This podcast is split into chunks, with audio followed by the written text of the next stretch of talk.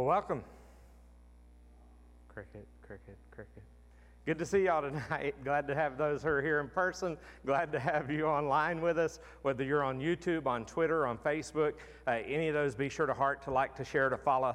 Uh, get the word out there. Make some comments there. Let us know uh, how you like the service. If you have any issues, let us know that also. Uh, if you need the phone live streaming number, uh, please call the church office or you can see me after the service. I can give that to you. want to say welcome to those of you who are listening uh, on our phone live streaming. that's a wonderful service uh, that we have there. If you have access to our church website, go to highlandbaptistchurch.com. Uh, under the info tab is where you'll find the worship bulletin from this past Sunday that has the upcoming activities.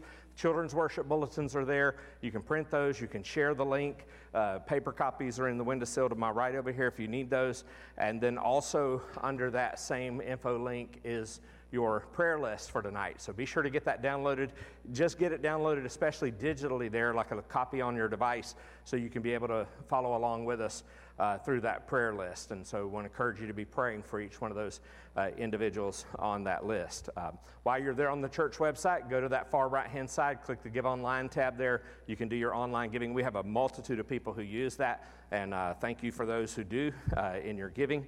Uh, so I encourage you to take the time to do that. You don't have to be at home to do that, you can do that in person. Uh, you can give your gifts down here in front. Um, and so just encourage you to take the time to to do your giving uh, there also. Uh, we've got uh, our Operation Christmas Child shoe boxes over here to my right. Uh, that's going on. So be sure to grab the empty boxes there. Uh, there's some little labels beside it that tell you what to put in those boxes. Uh, we need those back. I believe it's this coming Sunday, not this coming Sunday, but the following Sunday. so I want to encourage you to get those back to us in a week and a half. Uh, so we'll be having those here as well as some of our cases that will be cartons that we'll be putting together uh, for the drop-off center. Uh, we'll be praying for those on the 19th, I believe is the date for that Sunday. And then we also are doing an angel tree again. So I want to encourage you. Uh, the, the tree is out in the foyer. Uh, we do have it up. You'll find some ornaments that are hanging on the tree if you want to help and do. Uh, just pick one off of it. You'll see on the back side, it'll have a description of if this is a boy or a girl, uh, what their ethnicity is, their age is, uh, shirt sizes, pant sizes, shoe sizes, their favorite color, their special interests, so you can get a special gift. So, what we want to encourage you to do is to take one of the angels off the tree. On the other side, it has a little card that says name and number. Uh, and so you're going to um, write your name and the number that's on the back of this, say, like this one says number 27. Uh, so you're going to write number 27 in that blank. So I encourage you to take the time and do that. Then you're going to peel this one off, put it in the basket out there. That way we'll know who got which one. Uh, and we'll know who to come after when you don't get it back to us in time, also. Uh, so that kind of helps us to track those where they went to. Uh, and then the ornament is yours to keep uh, as a way of saying thank you for helping to get those gifts uh, for those kids. Uh, this will be for Head Start kids. Uh, so these are little, little ones uh, here in Tullahoma, and I believe there may be some of these that are uh, in Winchester uh, also. And so I want to encourage you to take the time to do that. So pick an angel off the tree, fill out the side that has your name and number, put that in the basket, grab also a bag that's there, take the bag with you, and this, put this on your tree use this to shop with. When you bring the bag back, attach this to the, to the bag, the one that has all the description of who this is for uh, on the bag. And then that way we'll know that you got yours back to us. So just wanted to make you aware of all those things. We've got a lot of things that are going on this month, a lot of things leading up to uh, Christmas and, and as well as for uh, Thanksgiving. This Sunday is uh, our Veterans Day emphasis, although Veterans Day is uh, depends on which calendar you look at, which day it's observed. And so one day is observed, one day is a holiday. So one is Friday, the other is Saturday. But it, in either case, we'll be honoring our veterans this coming Sunday. So I want to encourage you uh, to be here uh, for that also. I think that's all the announcements I have. Um, I'm the one man band tonight, so um, um, that's why I had to run go do a couple of things real quick here. Uh, so I'll be leading our song uh, tonight. It's number 484 in your hymn books. It'll be on the screen for you to see, and especially for those of you at home to be able to see. Uh, it's 484 Higher Ground.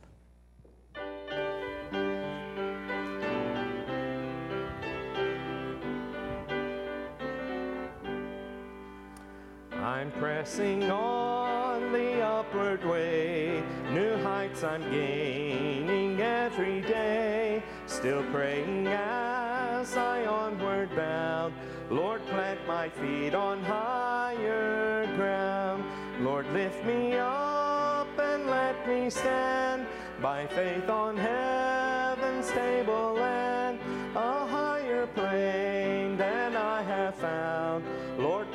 my feet on higher ground. I want to scale where doubts arise and fears dismay. Though some may dwell where these abound, my prayer, my aim is higher ground. Lord, lift me up and let me stand by faith on heaven's tableland,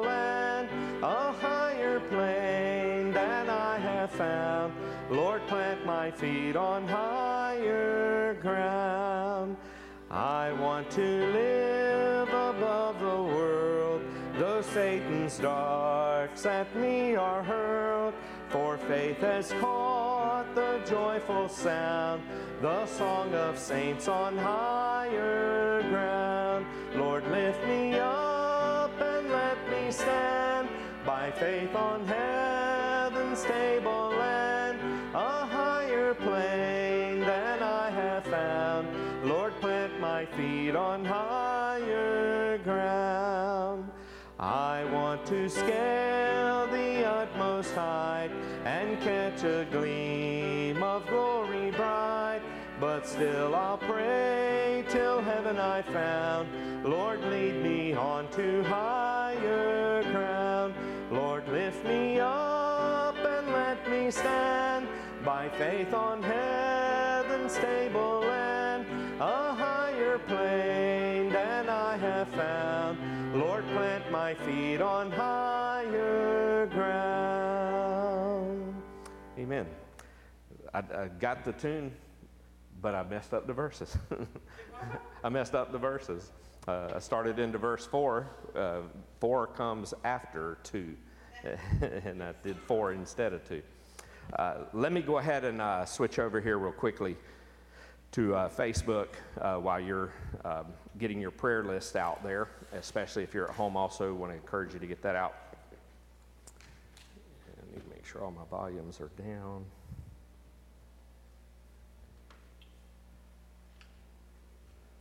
Switch over to the church. Uh, it's on Facebook that we follow the live feed there here. Uh, so if you have any requests that you want to share, uh, be sure to share those on Facebook. Uh, you can do those anywhere you want to. You can share it on YouTube. You can share it on Twitter. You can comment there and share the comments. Uh, or you can call the church office. You can send an email to us. But this is where we'll see the live feed uh, for you to get your live request in for tonight. So go ahead and get your prayer list out if you've not done that. And uh, let's just go ahead and take a look. We're just going to be looking at the bottom half tonight again. I believe it'll be next week that we'll be taking a more extensive look again through our list and making sure we're keeping things cleaned up if there's individuals that we can remove from the list or if there's updates that we need to give uh, for some further up the list. But if you have any updates tonight, please do that. If you have any updates online, please share those uh, also. So I want to encourage you to continue uh, to remember Bill Warren. And again, I forgot to tell Amy there about uh, his cancer. He does have some issues still and does still need our prayers, but does not have uh, cancer there. This is on the Highland Baptist Church family side. Uh, we mentioned this last week, but just wanted to mention again uh, tonight. We'll remove him from the list until his surgery uh, later, but his uh, Rick German surgery got delayed until December, uh, sometime in December, and so we'll get that date for you later uh, and have him back on the list. D- Jeff Dodson is back home. Uh, they uh, did not find an aneurysm before they sent him home from the hospital. They did some more scans to make sure everything was good, so they sent him back home.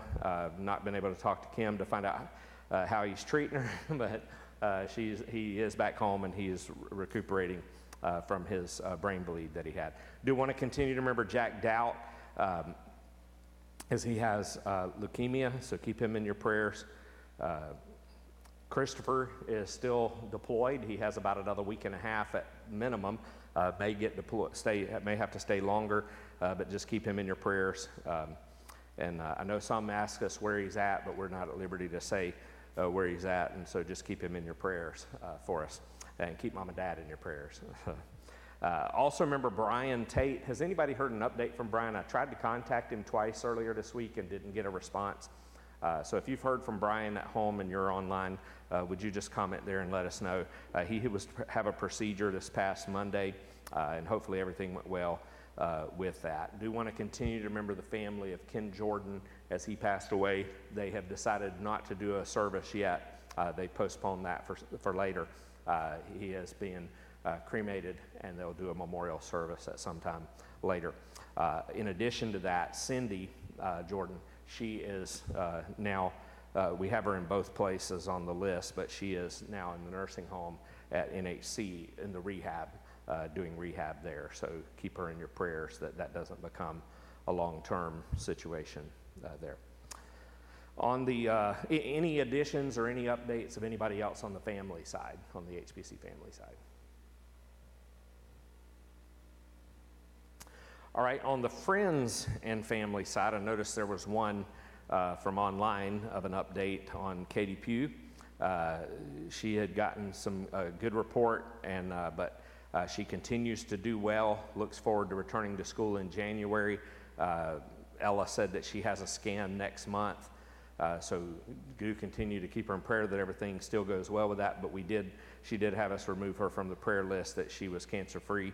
Uh, so we just praise the Lord for that. She does get to go back to school uh, with all that, and just pray that scan will come back well. Uh, she also, Ella also says that she has a friend with infertility issues that had good blood work results this week. We had asked for prayer for her uh, last week also, uh, so keep her in your prayers. Uh, we also have on the prayer list, looking at the bottom portion there, we have Wilbur Warren, who is Bill Warren's brother, uh, still has some issues there. Brenda Lackey, who has pneumonia. Uh, Charles Miller, uh, who has, uh, who's been scheduled for triple bypass, has kidney infection, UTI. This is Matt, uh, Pastor Matt's um, uncle, so we want to keep him in our prayers. And then also, you'll notice there the family of Randy Tatum. This is Ken Tatum's brother who passed away. They'll be doing his service tomorrow. So, I want to remember Ken and his family uh, in your prayers uh, with that. And then also remember Linda Ray, who has some medical issues. This was one from Miss Pat. She's been at the emergency room at Vanderbilt most of the day today. She had some surgery yesterday, it's probably gonna have some more tomorrow. Okay, so Linda's been at the hospital in at Vanderbilt, had some surgery today? She had some surgery yesterday, probably gonna have Yesterday and have some more tomorrow, so uh, keep her in your prayers with the medical issues that she's facing. Any others on the friends and family side that we need to add or update?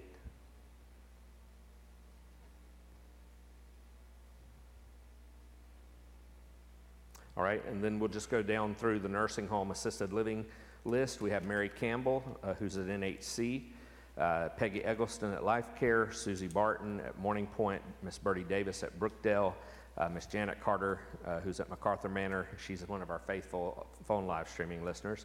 Uh, Floyd Prince and Sue Prince, who are both at Morning Point. Uh, Miss Beverly Daniels, and I, I've not heard any change in her that she's still at the rehab at Life Care. And then, of course, we mentioned already Miss Cindy Jordan, who's at NHC in the rehab there at NHC Tullahoma. Any other updates that you know of? Any other additions? Any other prayer requests?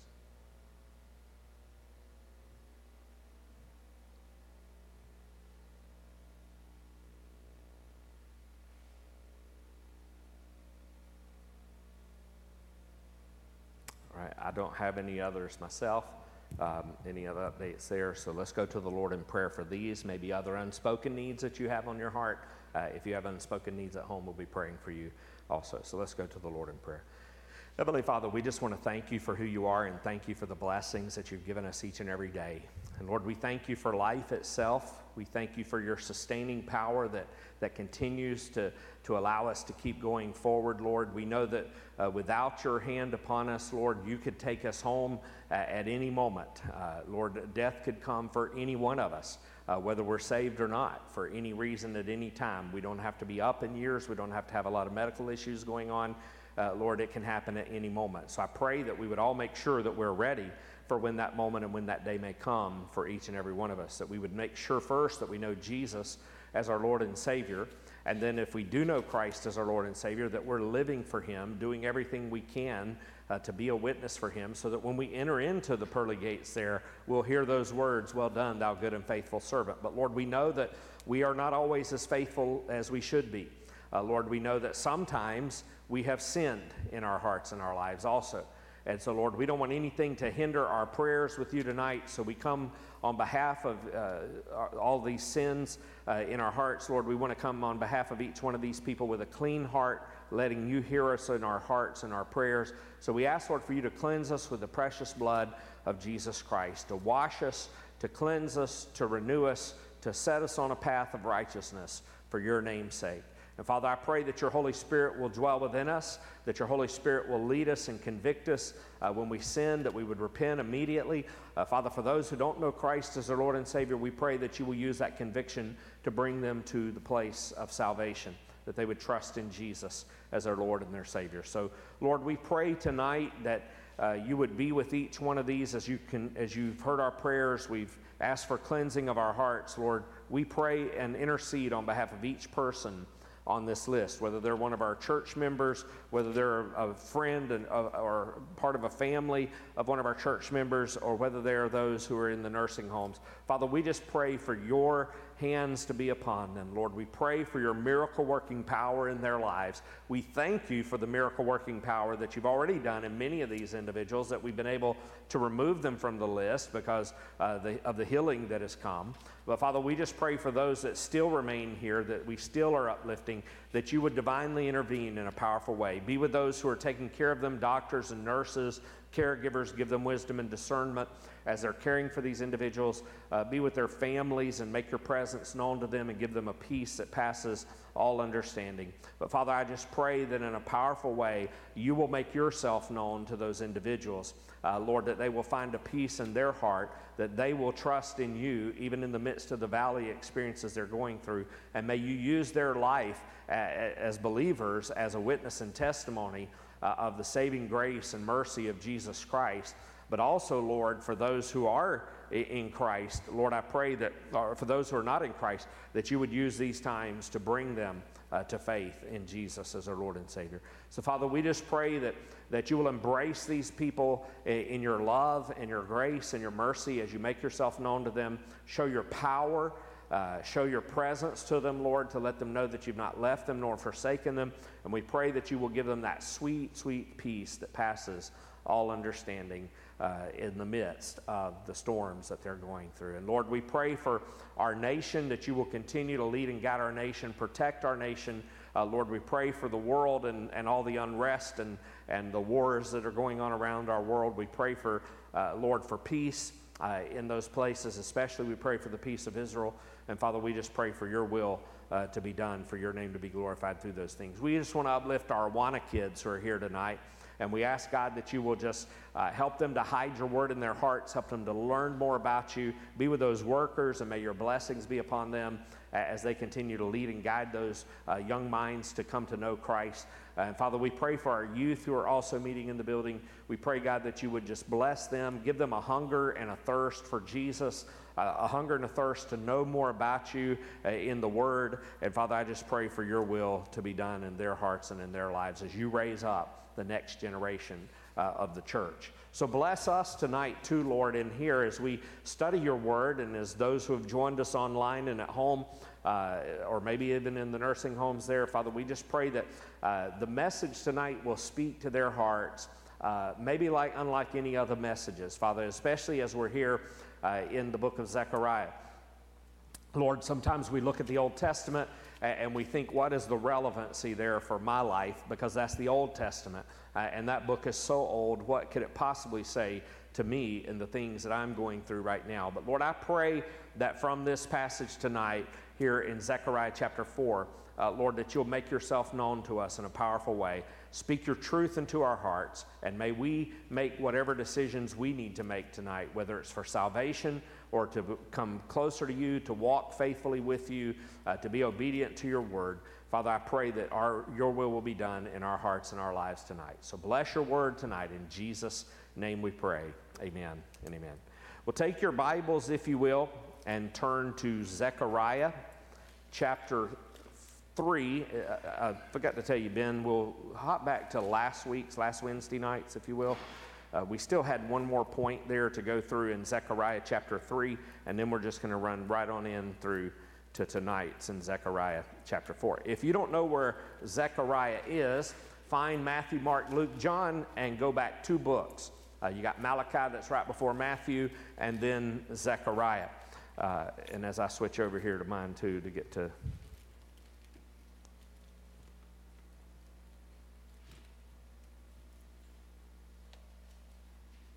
chapter 3. So we were on point uh, six, to help you out, Ben, there, uh, that God wants us to feel forgiven when we are forgiven. Uh, and so I know these are small on the screen, but this is the best I could do to get them all uh, in the screen there, and you could have those references for the portions that we're looking at. So we, we are seeing here in this fourth vision uh, that Zechariah has been given to him by God. At the conclusion of this vision, the Lord tells Joshua through Zechariah here that he and those with him are a sign of things to come, pointing to what God is going to do in the future. Uh, and so let's just read chapter 3, verse 8 through verse 10, and that'll finish us up there, and we'll talk about a few things about these three verses. So in verse 8 of chapter 3, it says, Hear now, O Joshua the high priest, you and your friends who sit before you, for they are men who are a sign. Behold, I will bring my servant the branch, for behold, on the stone that I have set before Joshua, on a single stone, pay attention to this because we'll come back to this in chapter 4. Uh, he says, On the stone that I have set before Joshua, on a single stone with seven eyes, I will engrave its inscription, declares the Lord of hosts, and I will remove the iniquity of this land in a single day. In that day, declares the Lord of hosts, every one of you will invite his neighbor to come under his vine and under his fig tree. And so that word translated sign there uh, indicates a symbol with a prophetic significance. Uh, the name Joshua, the Hebrew is Yeshua.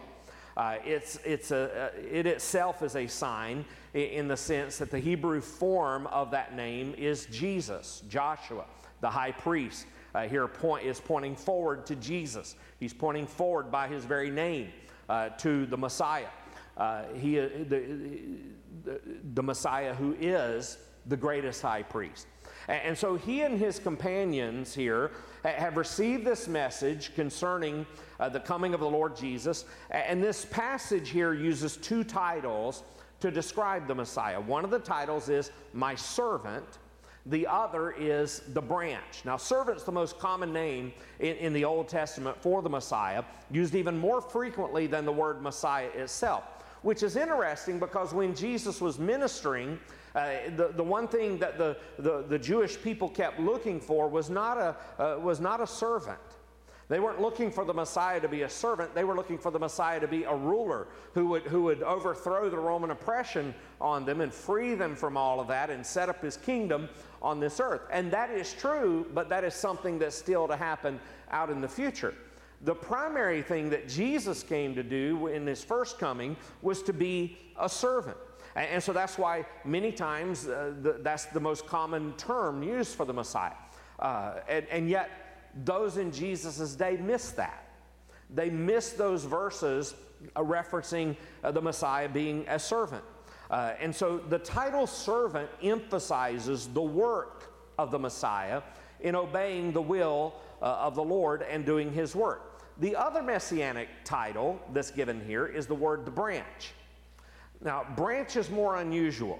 The Messiah is called the branch four significant times in the Old Testament, and each one of those mention, each one of those mentions connects to an aspect of Jesus that's revealed in the four Gospels. Now, we're not going to get deep into this, but I just want to give you some information. You can jot it down if you want.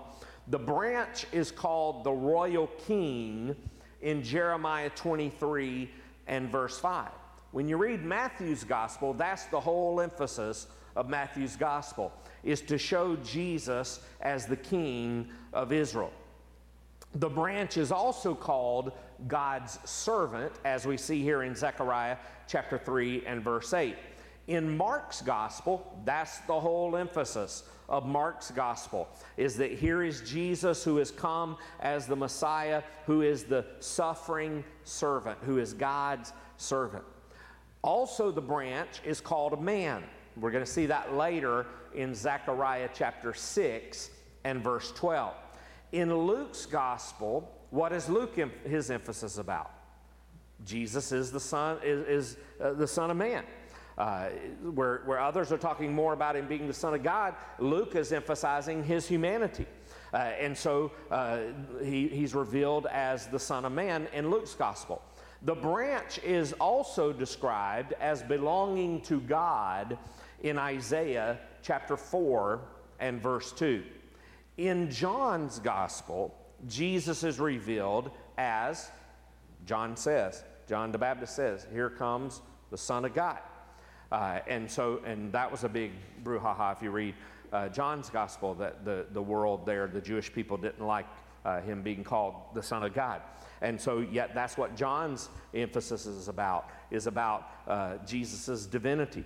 And so, in talking about the Messiah as the branch, then, God is unveiling here in the Old Testament, some 400 years, a little more than 400 years, before Jesus is born physically on this earth, he's revealing who the Messiah will be as revealed in the Gospels. So, all these things we're seeing in Zechariah are prophecies that will be fulfilled uh, in the first coming of Jesus, and then there'll be some that we'll see that'll yet come to be uh, in the future. In verse 9 here of Zechariah 3, the Lord sets before Joshua this stone uh, which is a further image of the coming Messiah. In other prophetic passages, the Messiah is identified as the cornerstone.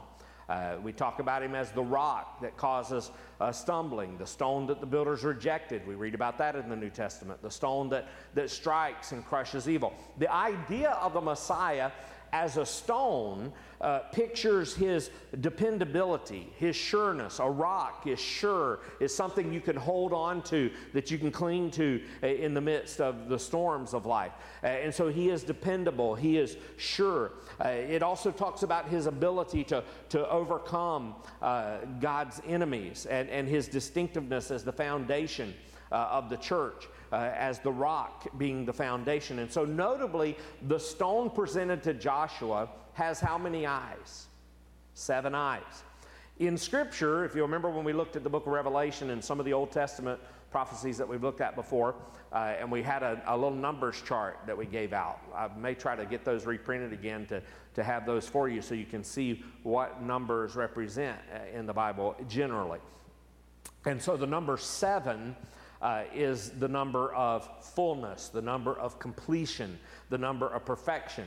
Uh, how do we get that? Well, you think about just one of the ways we get that is, is how many days of creation were there? There were six, and there was the seventh day that God rested uh, after the creation. It was full, it was complete, uh, it was perfect. And so uh, that's a, a, little bit of a correlation there that we see uh, with the number seven being fullness, completion, perfection. Well, the seven eyes on the stone are the seven facets or the seven sides uh, of the stone. If the eyes are facets like a gemstone, then the gem in the high priest's turban uh, or the gold plate worn over his breast uh, bearing the seven letter Hebrew inscription QDS YHWH, which is Yahweh, Quidus Yahweh, which means holy to the Lord, uh, as described in Exodus 26.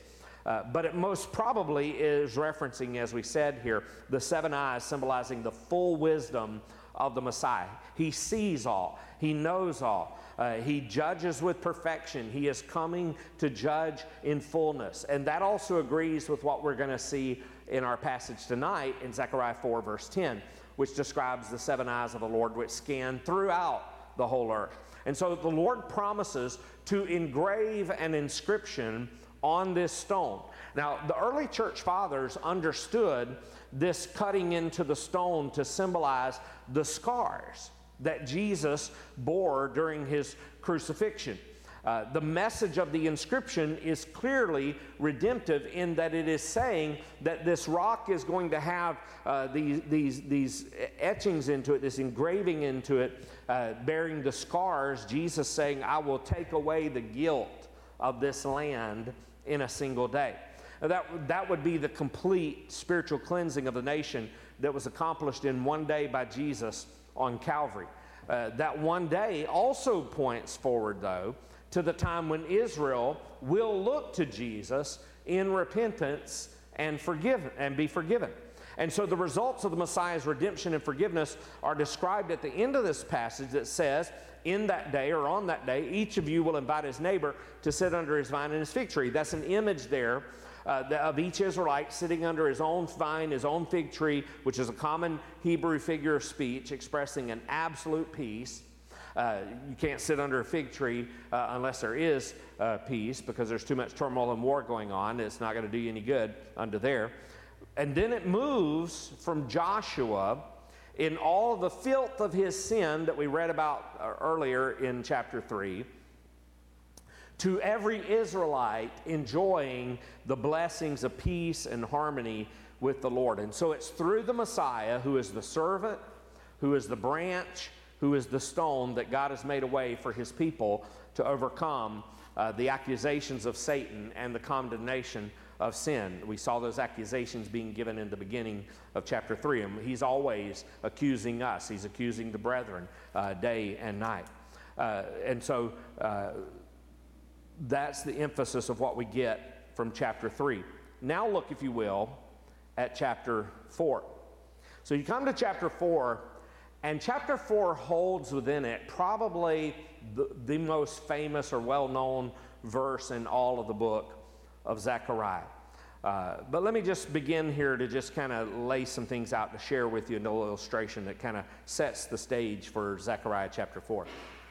Hundreds of thousands of spectators had lined San Francisco Bay on September the 25th, 2013, to watch two boats who uh, were battling one another for the oldest trophy in, the, in international sport, the America's Cup.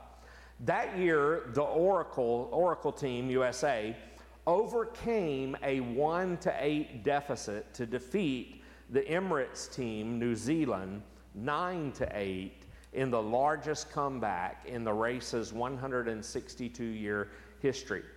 Larry Ellison, who was a billionaire who sponsored the Oracle team, reportedly spent more than $100 million to win the race. He commissioned a 72 foot catamaran yacht that weighed seven tons, sported carbon fiber sails, 131 foot tall, uh, reached incredible speeds over 50 miles per hour. He hired an experienced 11 member crew to man the ship, and he put a veteran captain, Sir Ben Ainslie, in charge. But one of those things, uh, none of those things, were the essential things that helped the ship win the victory. It wasn't the expert crew, it wasn't the high tech sails, it wasn't the engineering, it wasn't all that money that he threw at, at that to, to bring about that in that race, not even the tactics of the captain. None of those things were the most essential part. As with any sailing race, victory ultimately depends on what? The wind.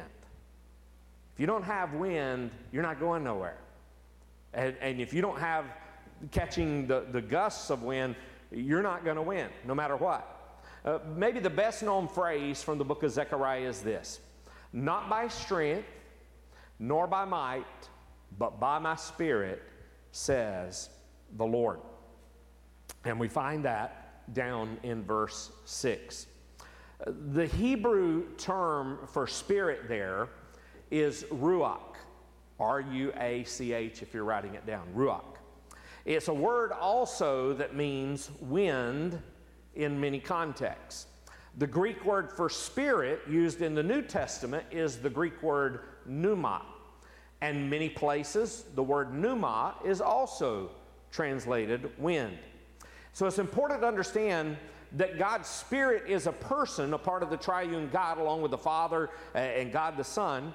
God's Spirit isn't just a, a force or a presence or a power, still there's something helpful and insightful in the fact that the word spirit can also mean wind. I mean, think about a few implications here about that. Like God's spirit, wind is seen but creates visible results. It's not seen, but it creates visible results. Jesus told Nicodemus, John chapter 3 and verse 8, and said, The wind blows wherever it wishes, and you hear its sound, but you do not know where it comes from or where, it's go- where it goes. He says, So it is with everyone who is born of the Spirit. So that's one of the, uh, one of the things we can learn from the Spirit being like wind. Secondly, the wind's strength can only be accessed when the conditions are right. So a sail has to be turned toward the wind in order to be moved by it. In the same way, God commands us as believers in Ephesians chapter 5 and verse 18 to be filled with the Spirit. It's like a sail is filled with the wind, we're to be filled with the Spirit. And the Spirit only operates fully in our hearts and in our lives when our hearts are in a posture of surrender, that we're letting Him take us where He wants us to be. And then, thirdly, like the Spirit, wind has great power, greater power than, than any human effort. Think about this while the wind powered yachts in the America's Cup reach speeds of 55 miles per hour, you could take an eight man Olympic rowing crew, they can't even reach half that speed. So the wind makes the difference.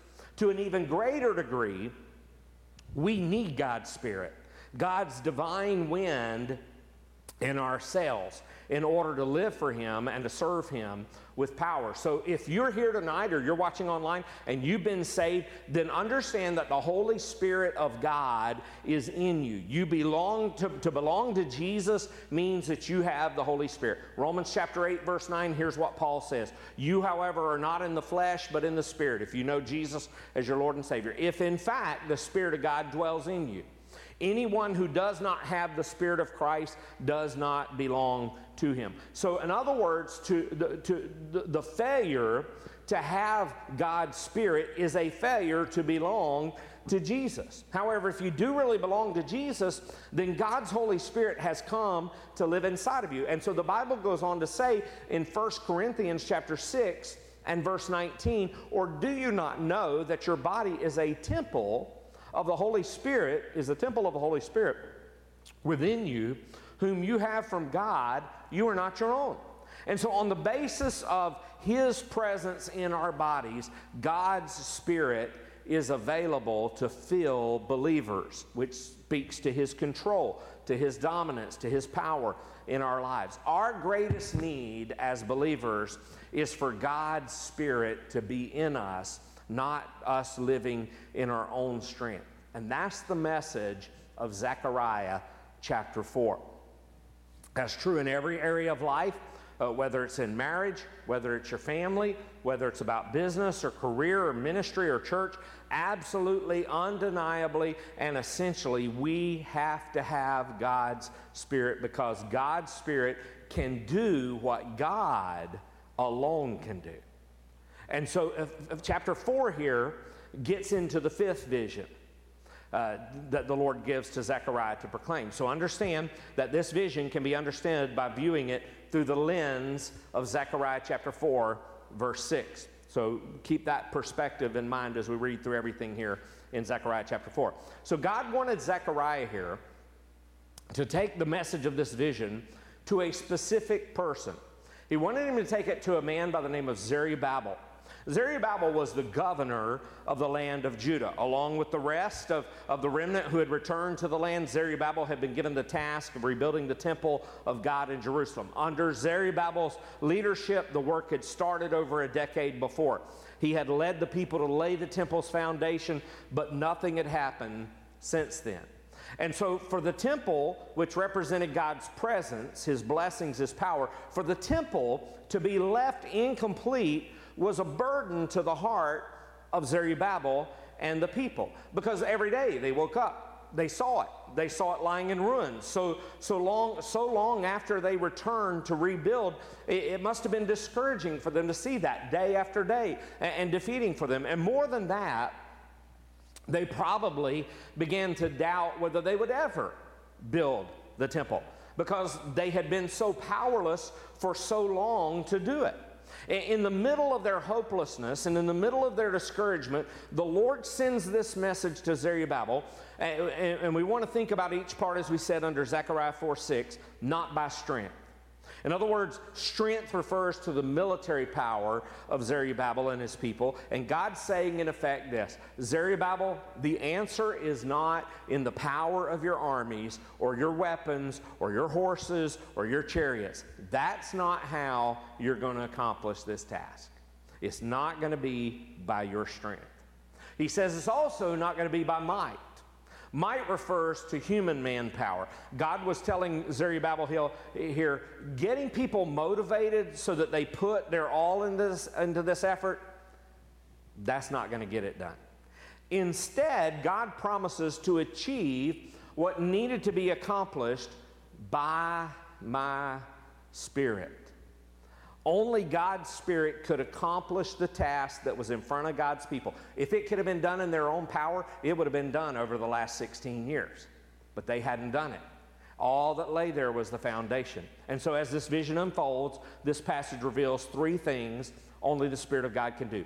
First is this God's Spirit conquers the greatest obstacles. Look at verse 1 down to verse 7. And the angel who talked with me came again and woke me. So if he says he woke me, that means he probably was sleeping. He has to wake him up. He woke me like a man who is awakened out of his sleep. He said to me, What do you see? I said, I see, and behold, a lampstand, all of gold, with a bowl on top of it, and seven lamps on it, with seven lips on each of the lamps that are on top of it.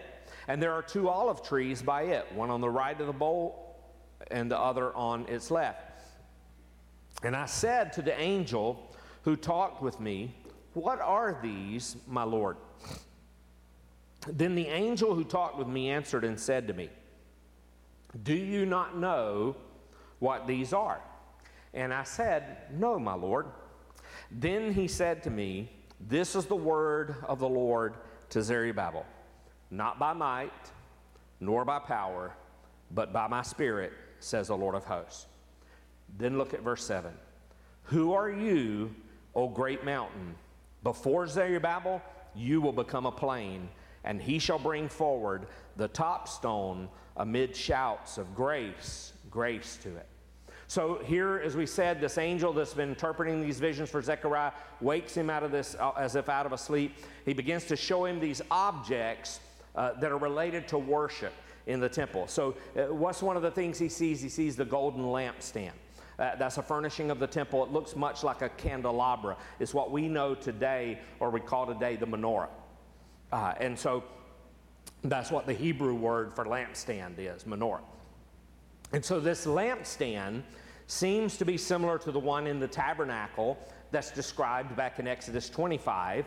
It's also similar to the 10 lampstands that are in Solomon's temple that are in 1 Kings chapter 7. And so this lampstand has a significantly different source of oil, though, from either of those lampstands. Because notice the description. In both the tabernacle and the temple, it was the duty of the high priest uh, to trim the wicks of the lampstands every morning and every evening to fill the lamps with oil so that they would keep burning. In Zechariah's vision, however, the prophet sees a bowl or a reservoir of oil suspended above the lampstand. Uh, the bowl has seven channels coming out of each bowl, uh, making a total of 49 conduits. And, and oil pours down from those channels into the lamps in an abundant supply. So, Zechariah, he also sees some olive trees, one on the right, one on the left. So, you got olive trees where you're getting olive oil from.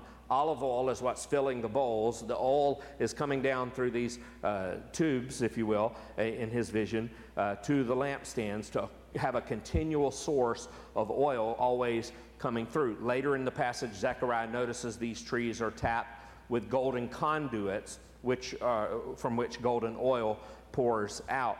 Uh, and you'll see that in verse 12 if you want to read ahead into verse 12. So instead of instead of requiring human effort to keep the lamps burning like it used to be with the high priest having to do that perpetually always, the Lord has provided a perpetual source of oil. And so the imagery thus far is kind of straightforward here. The golden lampstand symbolizes God's people, Israel.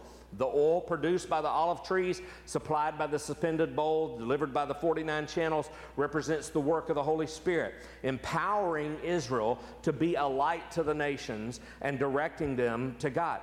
When Zechariah asked the angel the meaning of what he's seeing, instead of giving an immediate explanation, uh, of the symbolism of the lampstand, the bowl, the olive trees, the angel begins to e- explain the spiritual truth behind the symbols. Not by strength, not by might, but by my spirit. So the vision is portraying this endless supply of God's power for his people to accomplish God's purpose supplied by himself. So in this vision, the bowl is above the lamp. That indicates that God's power uh, isn't something that, that we as human beings can, can work up. God's power is something that he sends down. When the channels are open in our lives, in our relationship with God, to receive the Holy Spirit's power, He's ready to send down everything we need to do His work. When you come to verse 7, notice that the Lord gives the message to Zerubbabel Who are you, O great mountain? Before Zerubbabel, you shall become a plain. So, what is this mountain? This mountain is the opposition uh, that stood in front of Zerubbabel as he's trying to do God's work, as he's trying to rebuild the temple. It's like this big, huge mountain, if you will, that they just can't seem to get past this mountain. They can't seem to get past it to build on the foundation that's been laid there. And for 16 years, this has gone on. Understand that God's enemies living in the area had come against Zerubbabel. They had come against the Jews with words of discouragement, words of hostility. Imagine their insults and things they might have said. You can't rebuild this temple. You barely got it started and, and you'll never finish it. You might as well quit. In, in, in fact, we're going to fight at you, fight against you at every, at every turn. And so, in the face of that mountain of opposition, here's what God is saying through Zerubbabel to his people What are you, O mountain? What are you, O obstacle? Zerubbabel is going to flatten you by the power of my spirit like the plains. A mountain is going to be made less than a molehill. That's what he's saying.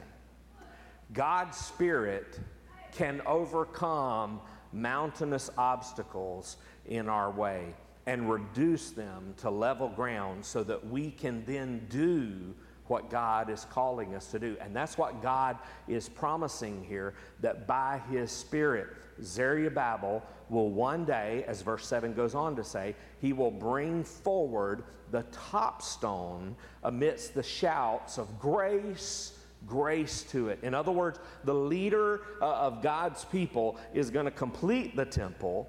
He's going to place the final touch on its highest point and the beauty of this rebuilt house of the Lord is going to be evident, evident to everyone who sees it. All of this is going to come through the work of God's Spirit, not because of Zerubbabel's strength, not because of the might of the people, but by God's Spirit. Understand this for us tonight God's Spirit can conquer our greatest obstacles.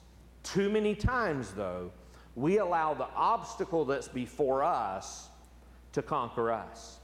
But by the power of God's Spirit, when there's a mountain before you, when there's some opposition or some obstacle standing in front of you, daring us to even try to trust God, we can say, Who are you, O great mountain?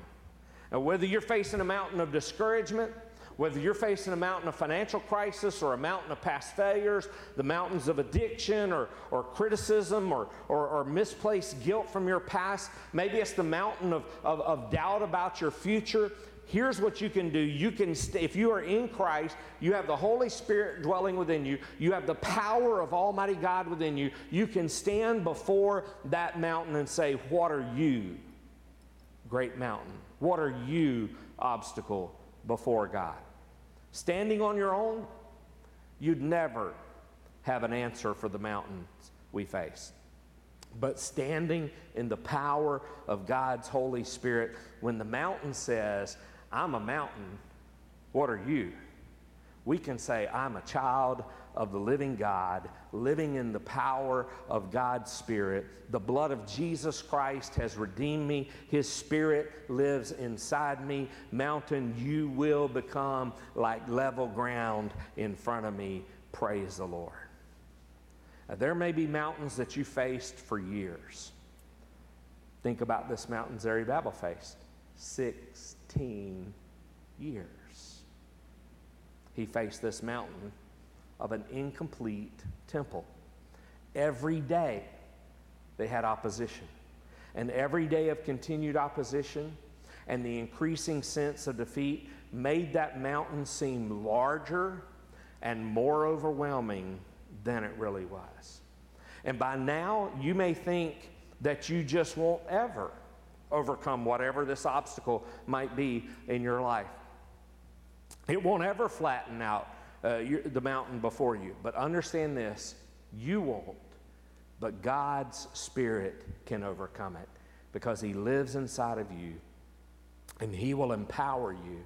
The greatest obstacles you face can be overcome as you trust in Him.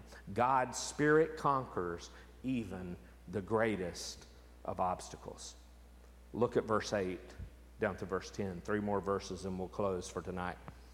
Here's what else I want you to see that we are revealed through this vision is that God's Spirit overcomes the smallest beginnings. Then the word of the Lord came to me, saying, The hands of Zerubbabel have laid the foundation of this house. His hands shall also complete it. Then you will know that the Lord of hosts has sent me to you. For whoever has despised the day of small things, shall rejoice, and shall see the plumb line in the hand of Zerubbabel. These seven eyes are the eyes of the Lord, which range through the whole earth.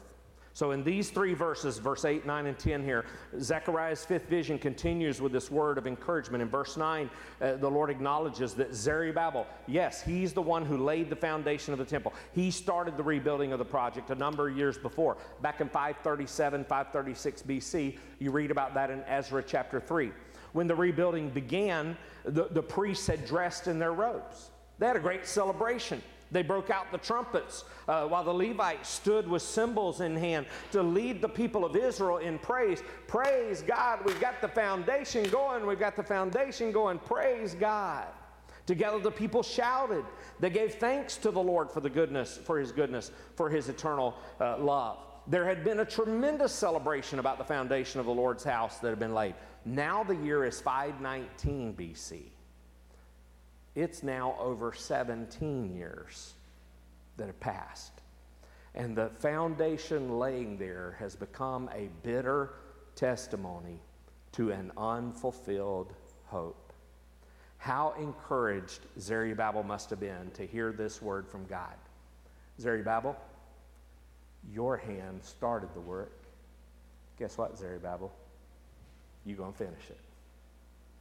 You are going to finish it. It is going to be completed, and your hand is going to be completing it. So he's saying uh, there, we see that in verse 9. So the language here is using synecdoches in which the parts of Zerubbabel's hands represent the whole man himself. And repeating that figure of speech, Zerubbabel's hands have laid the foundation, his hands will complete it. That emphasizes the point here the fact that Zerubbabel, who had personally began building the temple, is also going to be a part of God's fulfill, give, given task of completing it. So when Zerubbabel finishes the temple, the angel promises this then you will know that the Lord of hosts has sent me to you. And so, with those words, which repeat an identical pledge from back in chapter 2 and verse 9, and in verse 11 of chapter 2, the angel offered not only a confirmation of Zechariah's prophetic ministry, but also an assurance of the validity of the vision that the angel had shown to the prophet. So, as a result, the angel asked this question For whoever has despised the day of small things.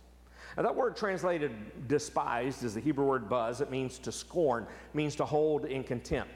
It, implies showing disrespect for someone or something. So, your word used in Proverbs to caution fools uh, against despising God's wisdom uh, or to warn about the danger of disrespecting your mother uh, or your father. It's also used uh, to, about the, to judge those who hold God's word in contempt. So, the angel's question in verse 10 carries a cautionary tone here. Another version captures this warning especially well in verse 10. This other version says it this way Who dares to make light of small beginnings?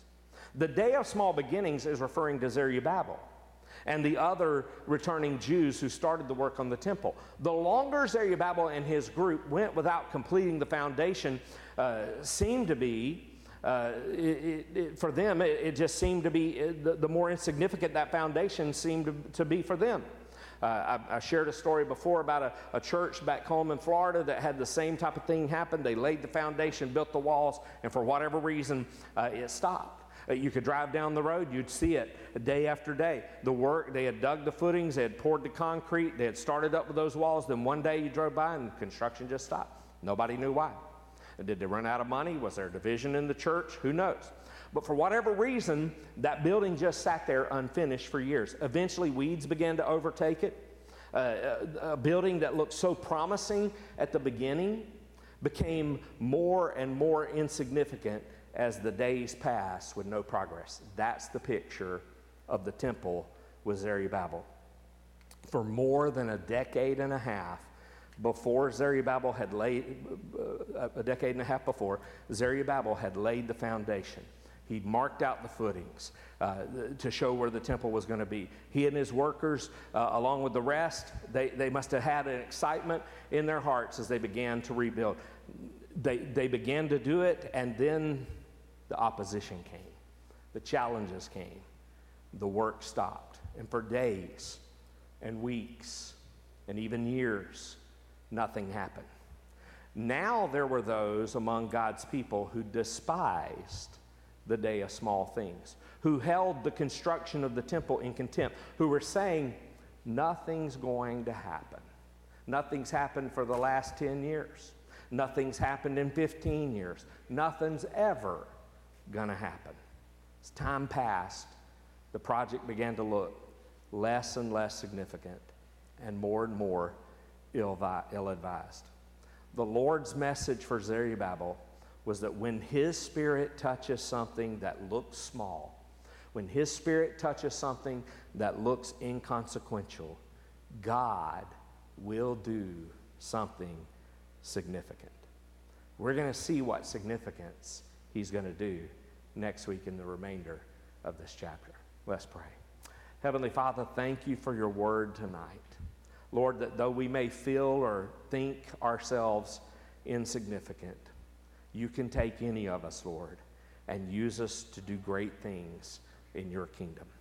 Father, I pray that we would be faithful and encouraged by this passage tonight to know, God, that with the power of your Spirit within us, the mountain can come down and we can press forward into all that you would have us to do. Whatever the obstacle is in our lives, all we have to do is come with a heart of surrender before you, saying, Here I am, Lord. Take me, use me, do whatever needs to be done to bring down this mountain.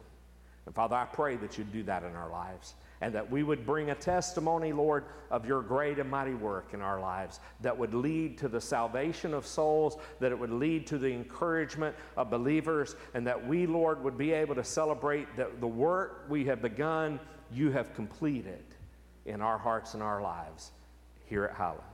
Lord, I pray for your blessings to be upon us in the days ahead. And we ask these things in Jesus' name we pray. Amen. Well, thank you so much for joining with us uh, there online. I don't have Facebook Live up. Do you, Ben? Okay. Uh, so if you do have a prayer request that's on there, we'll be sure to add it to our prayer request list. Uh, but thank you so much for joining with us tonight there. We look forward to seeing you Sunday, uh, 9.15 for Sunday school, 10.30 for worship. Again, we'll be recognizing our veterans this Sunday, so be sure to come uh, for that part of our service also. You have a blessed week, a safe week, and we'll see you this coming Sunday.